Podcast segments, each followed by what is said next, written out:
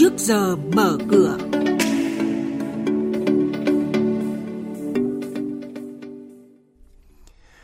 Thưa quý vị và các bạn, trường hợp công ty đại chúng bị áp dụng các quy định như nhà đầu tư nước ngoài. Thị trường chứng khoán phiên giao dịch hôm qua, các nhóm cổ phiếu đua nhau nổi sóng, VN Index tăng gần 18 điểm.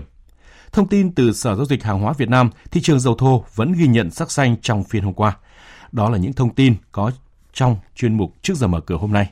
Và sau đây là nội dung chi tiết.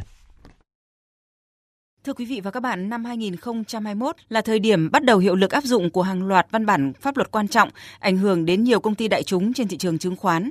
Trong đó, tỷ lệ sở hữu nước ngoài trên thị trường chứng khoán Việt Nam là một trong những vấn đề được các công ty đại chúng rất quan tâm vì sẽ ảnh hưởng trực tiếp đến tư cách của các công ty này trên thị trường chứng khoán.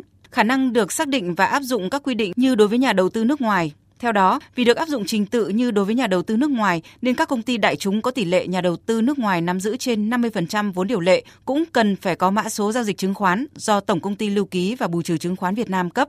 Chỉ sau khi được cấp mã số giao dịch chứng khoán thì các công ty đại chúng này mới được mở tài khoản giao dịch chứng khoán và thực hiện đầu tư trên thị trường chứng khoán. Tuần này có 7 doanh nghiệp chốt danh sách cổ đông chi trả cổ tức bằng tiền, bằng cổ phiếu và chia cổ phiếu thưởng. Trong số đó, nhà đầu tư lưu ý hôm nay ngày 2 tháng 3 là ngày giao dịch không hưởng quyền để Tổng Công ty Bia Rượu Nước Giải Khát Sài Gòn Sabeco, mã chứng khoán là SAB, chốt danh sách cổ đông thực hiện chi tạm ứng cổ tức đợt 1 năm 2020 bằng tiền tỷ lệ 15%. Thời gian thanh toán là ngày 26 tháng 3 Hôm nay cũng là ngày giao dịch không hưởng quyền để tập đoàn Senco 4, mã chứng khoán là C4G, chốt danh sách cổ đông phát hành 6 triệu cổ phiếu trả cổ tức năm 2019. Tỷ lệ phát hành 6%, giá trị phát hành theo mệnh giá 60 tỷ đồng. Trên thị trường chứng khoán, phiên giao dịch đầu tháng 3 diễn ra khá tích cực với sắc xanh hiện diện trên cả 3 chỉ số. VN Index tăng mạnh gần 18 điểm, đã lên trên mức 1.186 điểm. HNX Index tăng 1,26% lên 252,37 điểm và Upcom Index tăng 0,67% lên 77,15 điểm. Đây cũng là các mức khởi động thị trường sáng nay. Chuyên gia chứng khoán Lê Ngọc Nam phân tích tư vấn đầu tư công ty chứng khoán Tân Việt, nhận định về điểm nhấn diễn biến thị trường trước giờ giao dịch hôm nay. Ngưỡng 1.200 điểm, trong ngắn hạn vẫn đang là cái ngưỡng cản về mặt tâm lý lẫn thanh khoản của thị trường.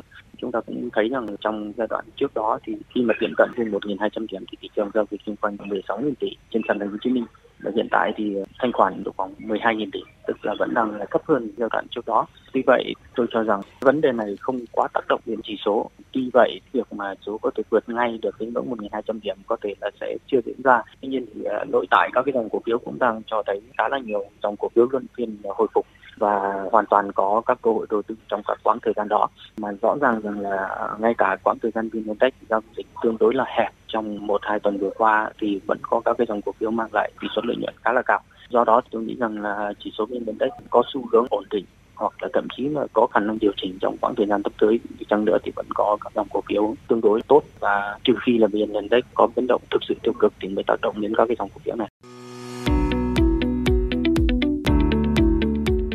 Quý thính giả đang nghe chuyên mục Trước giờ mở cửa phát sóng trên kênh Thời sự VV1 từ thứ 2 đến thứ 6 hàng tuần trong theo dòng Thời sự sáng. Diễn biến thị trường chứng khoán Biến động giá hàng hóa được giao dịch liên thông với thế giới trên Sở Giao dịch Hàng hóa Việt Nam. Nhận định phân tích sâu của các chuyên gia tài chính, cơ hội đầu tư được cập nhật nhanh trong Trước giờ mở cửa.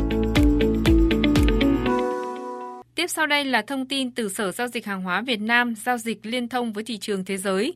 Thưa quý vị và các bạn, thị trường dầu thô vẫn ghi nhận sắc xanh trong phiên hôm qua. Giá dầu thô WTI giao động tăng 1,2% lên mức 62,7 đô la một thùng. Dầu thô Brent cũng tăng 1,2% lên 65,6 đô la một thùng. Chỉ số MXV Index năng lượng tăng hơn 1% lên 2.729 điểm. Cuộc họp của Tổ chức các nước xuất khẩu dầu mỏ OPEC cộng vào ngày 4 tháng 3 năm 2021 sẽ là tâm điểm của thị trường trong những phiên tới, khi họ đưa ra quyết định và hạn mức sản xuất cho tháng 4. Theo cơ quan thông tin năng lượng Hoa Kỳ, sản lượng dầu thô của Mỹ tháng 12 giảm 58.000 thùng một ngày xuống 11 triệu 60.000 thùng một ngày. Điều này có thể khiến thị trường lo ngại về nguồn cung từ quốc gia này vì sản lượng giảm từ trước khi cơn bão đi qua bang Texas. Yếu tố thứ hai hỗ trợ giá là việc Hạ viện Hoa Kỳ thông qua gói cứu trợ trị giá 1.900 tỷ đô la. Phần lớn gói cứu trợ này là để tăng thêm khoản trợ cấp 1.400 đô la cho mỗi người dân, trợ cấp thất nghiệp liên bang 400 đô la Mỹ một tuần cho đến hết ngày 29 tháng 8. Do đó, tâm lý thị trường sẽ ổn định hơn vì đây là những điều đã được mong đợi từ rất lâu.